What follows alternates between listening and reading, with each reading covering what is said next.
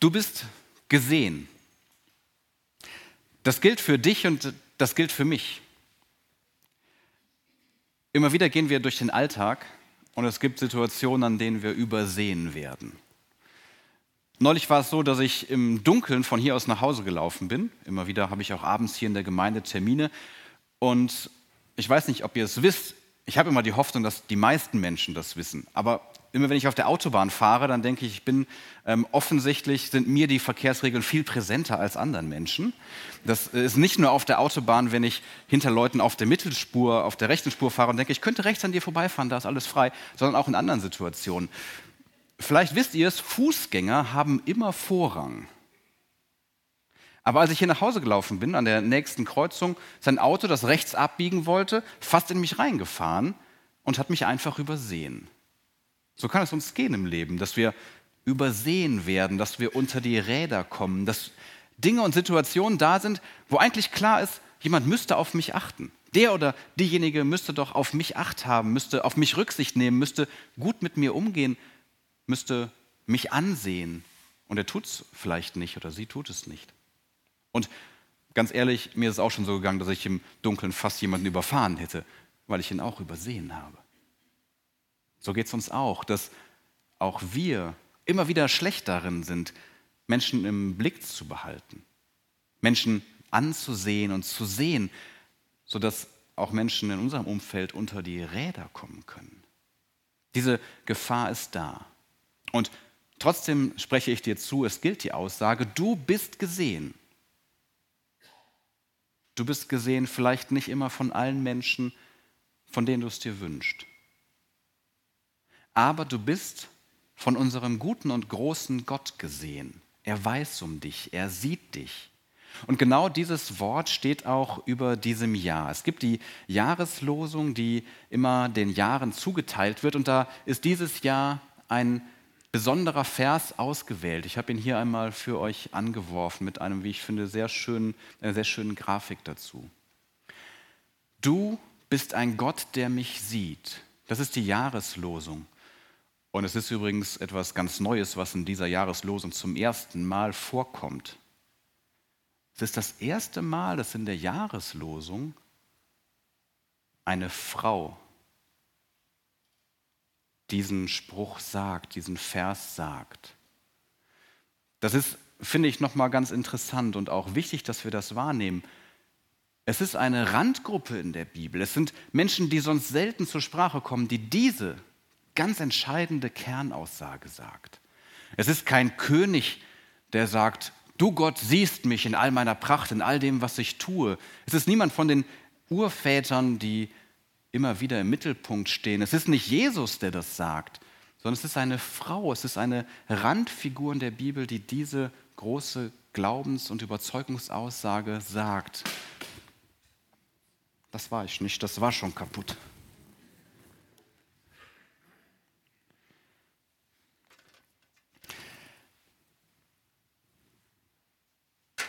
Es ist die Frau Hagar, die diesen, dieses Wort sagt. Und der Rückschluss für uns ist aus dieser Aussage, die diese Frau tut, die eben so gar nicht groß und wichtig erscheint, dass diese Aussage auch für jeden von uns gilt. Und deswegen darf ich dir zusprechen, du bist gesehen. Übrigens, äh, als ich vorhin so kurz auf mein, mein Skript geguckt habe, ich habe das ein bisschen klein ausgedruckt hier, stand hier, du bist gesehen, Holger. Und dann habe ich gesehen, ach nein, da steht Hagar. Aber tatsächlich ist genau das ja das Wichtige, was bei uns passieren sollte. Es geht eben nicht nur um diese eine Person in der Bibel, die, über die gesagt wird, dass sie gesehen ist. Nein, es geht um dich. Du bist gesehen und du kannst deinen Namen einsetzen. Du bist gesehen und es geht dabei um dich.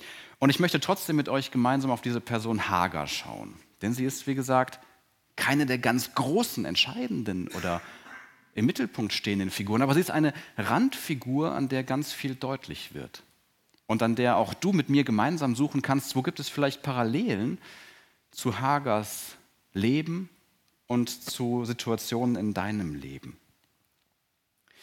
Du bist gesehen, Hagar, als eine Fremde, Es ist nicht so 100% sicher, wenn man in die Exegese reinschaut und in die biblischen Texte, wie dieser Name zu übersetzen ist.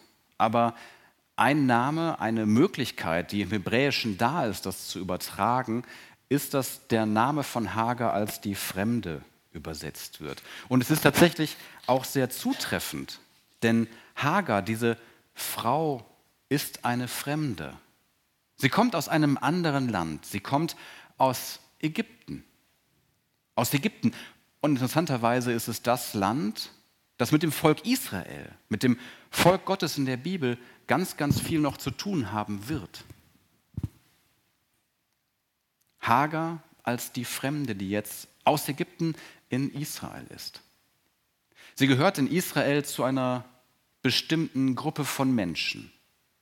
Eigentlich nicht, weil sie ja fremd ist, aber sie gehört dann doch wieder dazu, weil sie dazugekommen ist. Aber sie ist nicht irgendwie dazugekommen. Sie ist nicht adoptiert worden, sondern sie ist eine Sklavin.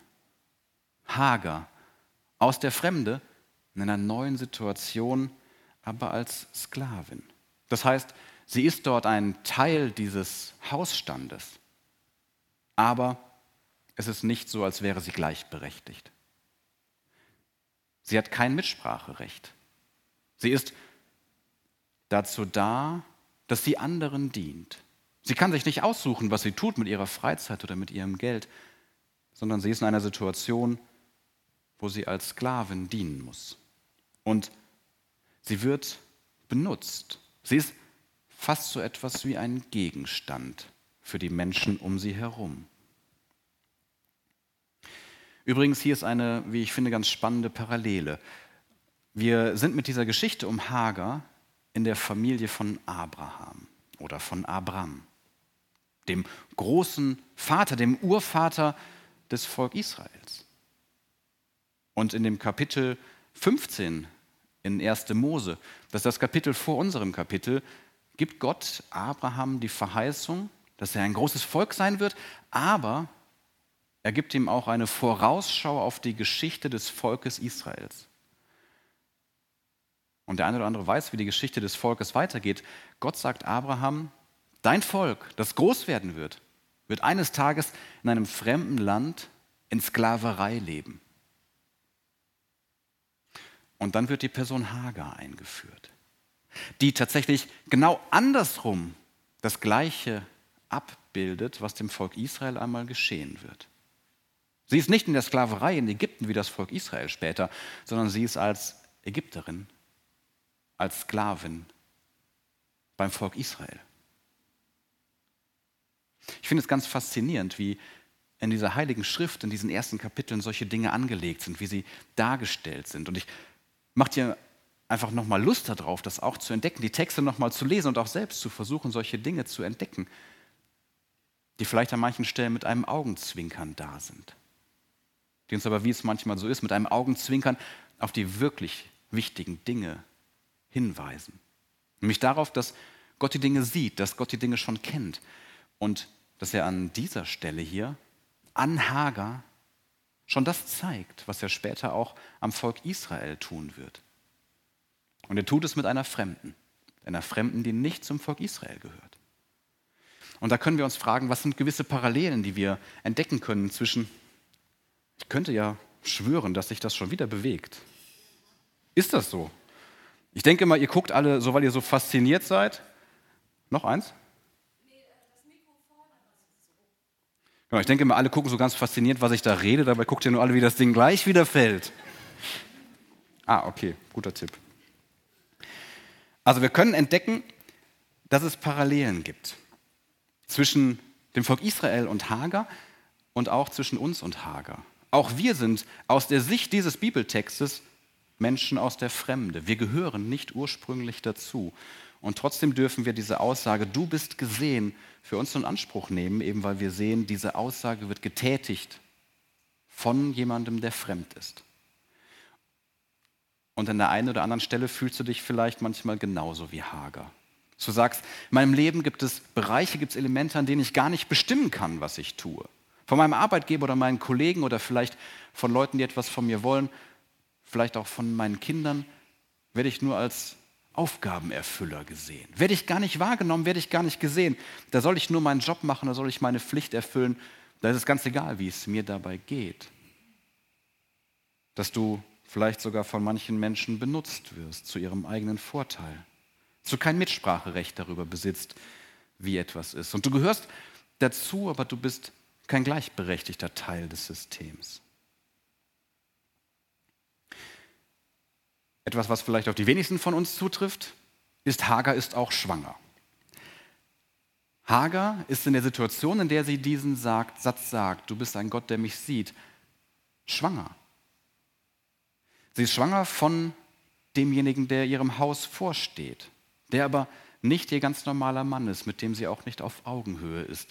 Sie ist als Leihmutter in diesem System, als eine Sklavin, die für eine Herrin, die selbst keine Kinder bekommen kann, eingesetzt wird, sodass sie das Kind als Erben für die Familie austrägt.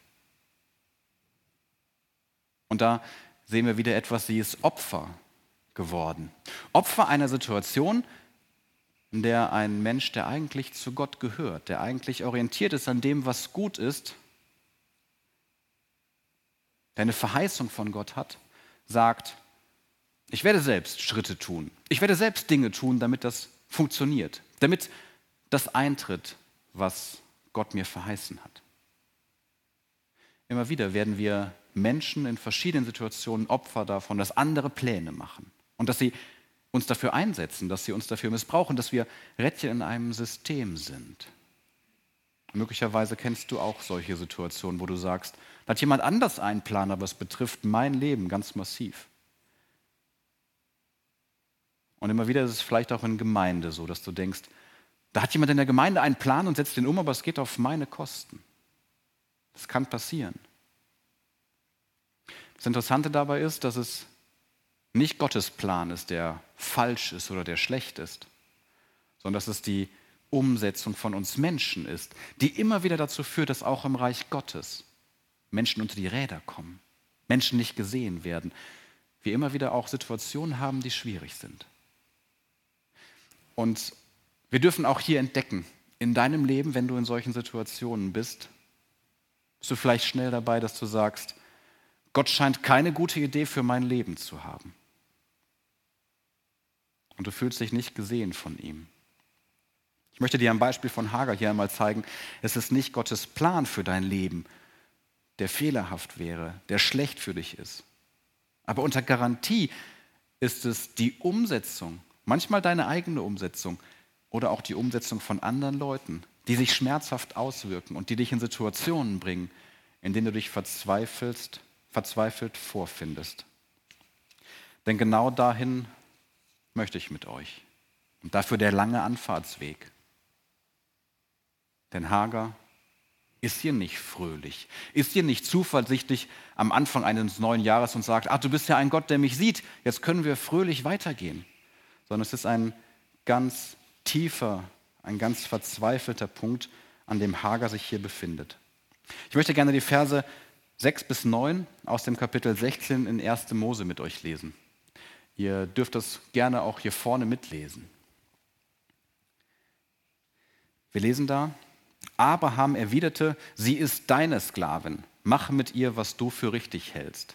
Dem ist vorausgegangen, dass Hagar, nachdem sie schwanger geworden ist, auf ihre Herrin Sarah hinabgeblickt hat und sich da auch nicht gut verhalten hat. Und jetzt sagt Abraham aber, es ist deine Sklavin, mach doch mit ihr, was du willst. Und dann geht es weiter. Sarai ließ daraufhin Hagar die niedrigsten Arbeiten verrichten. Da lief sie davon. In der Wüste rastete Hagar bei dem Brunnen, der am Weg nach Schur liegt. Da kam der Engel des Herrn zu ihr und fragte sie, Hagar, Sklavin Sarais, woher kommst du? Wohin gehst du? Ich bin meiner Herrin davongelaufen, antwortete sie. Da sagte der Engel, Geh zu deiner Herrin zurück und ordne dich ihr unter. Der Herr wird dir so viele Nachkommen geben, dass sie nicht zu zählen sind. Du wirst einen Sohn gebären und ihn Ismael, Gott hat gehört, nennen. Denn der Herr hat deinen Hilfeschrei gehört. Ein Mensch wie ein Wildesel wird er sein, im Streit mit allen und von allen bekämpft. Seinen Bruder setzt er sich vors Gesicht. Ihr habt nur bis neun da stehen, ich habe weitergelesen. Ne? Ja, Entschuldigung. Aber trotzdem spannend, was daraus wird. Es lohnt sich also nochmal weiterzulesen. Was wir hier in diesen wenigen Versen schon sehen, ist, Sarah, äh, Hagar ist in einer verzweifelten Situation. Sie hat sich auf den Weg gemacht nach Schur. Sie muss durch die trockene Wüste. Das ist kein Tagesausflug, das ist kein, kein schöner Ausflug, sondern es ist eine Flucht. Hagar ist nicht nur fremd. Sie ist nicht nur eine Sklavin, sondern sie befindet sich, als Gott sie hier, als Gott ihr begegnet, auf der Flucht. Es ist der Engel des Herrn, es ist Gott selbst, der, der, der ihr begegnet. Du bist gesehen, Hagar. Du bist gesehen, du Fremde. Du bist gesehen, du Sklavin. Du bist gesehen. Und ich finde es ganz faszinierend, welche Worte hier gewählt sind. Ich habe sie nochmal rausgeschrieben. Hagar, Sklavin Sarais. Woher kommst du? Wohin gehst du? Es ist nicht nur so, dass Gott sagt, ich sehe dich, sondern dass er ganz deutlich macht, Hagar, ich kenne deinen Namen. Ich kenne deine Situation. Ich weiß, dass du eine Sklavin bist. Ich weiß, dass du zu Sarai gehörst. Und trotzdem frage ich dich etwas. Und das ist ja manchmal so, dass Gott uns Fragen stellt. Kennst du das? Dass Gott dir eine Frage stellt und manchmal denken wir da, jetzt muss ich die richtige Antwort finden. Jetzt muss ich das sagen, was Gott hören will. Die Vorstellung ist irgendwie so naheliegend, aber auch so schräg. Wenn Gott dir eine Frage stellt, geht es nicht darum, dass du ihm die richtige Antwort gibst. Geht es nicht darum, dass er etwas wissen will, was er sonst nicht wüsste. Gott zeigt in dieser Frage schon, Hagar, Sklavin von Sarai, ich weiß, wo du herkommst. Und ich weiß auch als Einzigster, wo du hingehst. Aber weißt du's? Weißt du, wo du gerade bist im Leben? Weißt du, was du brauchst als nächstes? Er stellt hier diese Frage und es ist eine Frage, die tief geht. Woher kommst du? Und wohin gehst du? Noch weiter kann man eigentlich nicht fragen. Und ich will dir diese Fragen auch mitgeben zum drüber nachdenken. Vielleicht bist du schon immer wieder mit diesen Fragen im Gespräch. Vielleicht sind es Fragen, die du dir aber auch nie stellst. Aber es sind Fragen, die wir als Menschen beantworten müssen. Woher komme ich eigentlich? Und dabei ist nicht gemeint, aus welcher Situation, aus welcher Familie, sondern auch noch mal viel grundlegender. Wie kommt es eigentlich, dass es dich, so wie du bist, gibt? Woher kommst du? Hast du dich selbst ausgedacht? Hast du dich selbst erfunden? Und wohin gehst du eigentlich? Nicht heute nach dem Gottesdienst, sondern ganz grundsätzlich. Was ist der Weg deines Lebens? Wie viel Einfluss hast du eigentlich darauf? Und wo geht dein Weg hin, wenn dieser Lebensweg in dieser schönen, von Gott geschaffenen Welt zu Ende ist? Gott wendet sich dieser Person, diesem Menschen, dieser Fremden, dieser Sklavin zu. Und er stellt diese Fragen, damit Hagar für sich darüber nachdenkt. Und so sind diese Fragen auch für dich da, dass du darüber nachdenkst. Und Hagar findet Antworten darauf. Erstmal ganz oberflächlich, dass sie sagt, ich bin weggelaufen, ich bin auf der Flucht. Und auch das kann eine wichtige, tiefe Erkenntnis für dich sein. Ich bin auf der Flucht. Ich versuche von irgendwo wegzukommen und ich habe vielleicht gar nicht so sehr ein Ziel. Vor allen Dingen findet sie aber eine Wegweisung. Es wird klar auf einmal von Gott gesagt, geh wieder zurück. Geh wieder zurück in die Situation, die du gerne vermeiden möchtest. Geh wieder zurück in die Situation, die dir Angst macht. Geh wieder zurück in dieses Leben hinein, in dein Leben hinein. Und Hagar scheint hier zu verstehen. Das Glück, die Zufriedenheit, Dinge, die ich mir wünsche, die ich suche, werde ich nicht finden, indem ich weglaufe vor dem, was dem im Weg steht, sondern nur in der Auseinandersetzung damit. Indem ich zurückgehe, dahin, wo es auch weh tut. Und die Geschichte von Hagar ist leider nicht so, dass ich sagen könnte, sie geht jetzt zurück und dann gibt es da ein Riesenfest, alle freuen sich, dass die verlorene Schwangere wieder da ist und das Kind wächst auf und er wird der Erbe der Familie und alles ist gut. Es wird sogar noch schwieriger. Sie wird sogar noch ein zweites Mal weggeschickt von Abraham dann diesmal mit ihrem kleinen Kind. Sie macht sich Sorgen darum, dass es überlebt. Und sie sitzt in der Wüste unter einem Busch und sie hat wieder eine Begegnung mit Gott. Aber zum Glück kennt sie diesen Gott mittlerweile. Und sie bekommt eine eigene Verheißung für ihr Kind. Aber sie ist aufgefordert, zurückzugehen. Woher kommst du? Wohin gehst du? Wovor fliehst du? Dann ist eine Aufforderung Gottes, wie hier für Hagar, auch für dich und vielleicht sehr angebracht zum Beginn dieses neuen Jahres. Geh dahin zurück, zurück zu dem, wovor du Angst hast, vor dem du fliehen möchtest, das du vermeiden möchtest. Und stell dich dem. Der Vorteil ist, wir sind hier als Gemeinschaft unterwegs. Wir dürfen uns dabei unterstützen, ermutigen, daran erinnern, zu diesen Punkten in unserem Leben auch zurückzukehren. Und vor allen Dingen dürfen wir uns zusprechen und darf ich euch zusprechen, du bist gesehen. Denn das ist es, was Hagar jetzt daraus versteht. Sie versteht, Gott weiß, wer ich bin und er gibt ihr einen neuen Weg ins Leben hinein. Ich sehe dich, ich kenne dich und ich habe einen Weg für dich.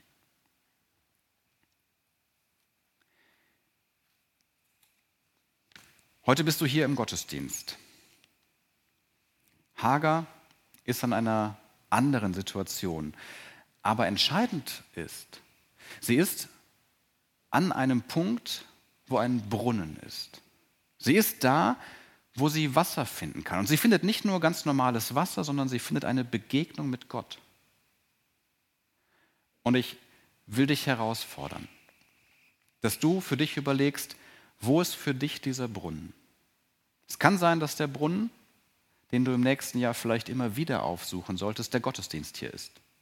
Und dass du Zeiten der Wüste hinter dir hast und weißt um Situationen, dich zur Verzweiflung bringen und eigentlich bringen zu fliehen und du bist unterwegs und sagst, okay, ich finde Dinge, die mich ablenken, ich finde Dinge, die ich mir reintun kann und dann habe ich das Gefühl, das ist erstmal weg. Aber es füllt dich nicht. Dann lade ich dich ein, entdecke die Dinge, die dich füllen. Vielleicht ist es hier der Gottesdienst. Vielleicht ist es aber auch eine Kleingruppe, in die du gehst, wo du hinkommen kannst, wo du wirklich nur sein kannst und wo du Gottes Erfahrung, Gottes Erlebnis machen kannst. Oder vielleicht ist es das Gebet für dich, dass du irgendwann mal kanntest, eingeübt hast, das gelebt hast und das lange nicht mehr getan hast. Dann geh wieder regelmäßig zurück zu diesem Brunnen, zu diesem Ort der Gottesbegegnung, um dort zu erleben, dass du gesehen bist, und von dort ganz bewusst wieder zurückgesandt wirst in das, was deine Aufgaben, was vielleicht deine Schwierigkeiten, was deine Herkunft ist. Aber nimm dir immer wieder diese Auszeit. Es ist nicht so gedacht, dass wir jetzt einmal am Anfang des Jahres feststellen mit der Jahreslosung, du bist ein Gott, der mich sieht, das ist gut, das heißt, ich laufe jetzt irgendwo rum und weiß dabei, bin ich beobachtet. Dem einen macht es übrigens vielleicht viel Angst, wenn Gott einen sieht. Für die anderen ist das vielleicht positiv.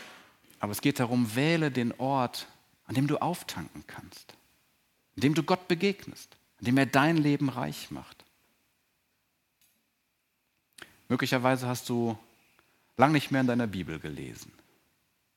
Was wäre, wenn 2023 das Jahr ist, wo du immer wieder an diesen Ort zurückkehrst, wo du Gottes Wort zugesprochen bekommst, seine Zuwendung erlebst, immer wieder hörst, er sieht mich, immer wieder erlebst, durch die Bibeltexte wird meine Situation angesprochen. Der Heilige Geist gebraucht es, um mein Leben zu verändern. Und es ist nicht so, dass du immer da drin bleiben müsstest, sondern dass das die Kraftquelle ist, um wieder ins Leben zu gehen. Damit möchte ich dir und auch uns als Gemeinde so ein paar Herausforderungen aufzeigen. Es geht darum, den Weg ins Leben zu finden, aber wir brauchen diese Einkehr, wir brauchen diese Momente, wo wir gesehen werden. Gott gibt einen Weg zum Leben. Und die Frage ist, welcher ist deiner? Wo ist deine Quelle, an der du erlebst? Du bist ein Gott, der mich sieht. Amen.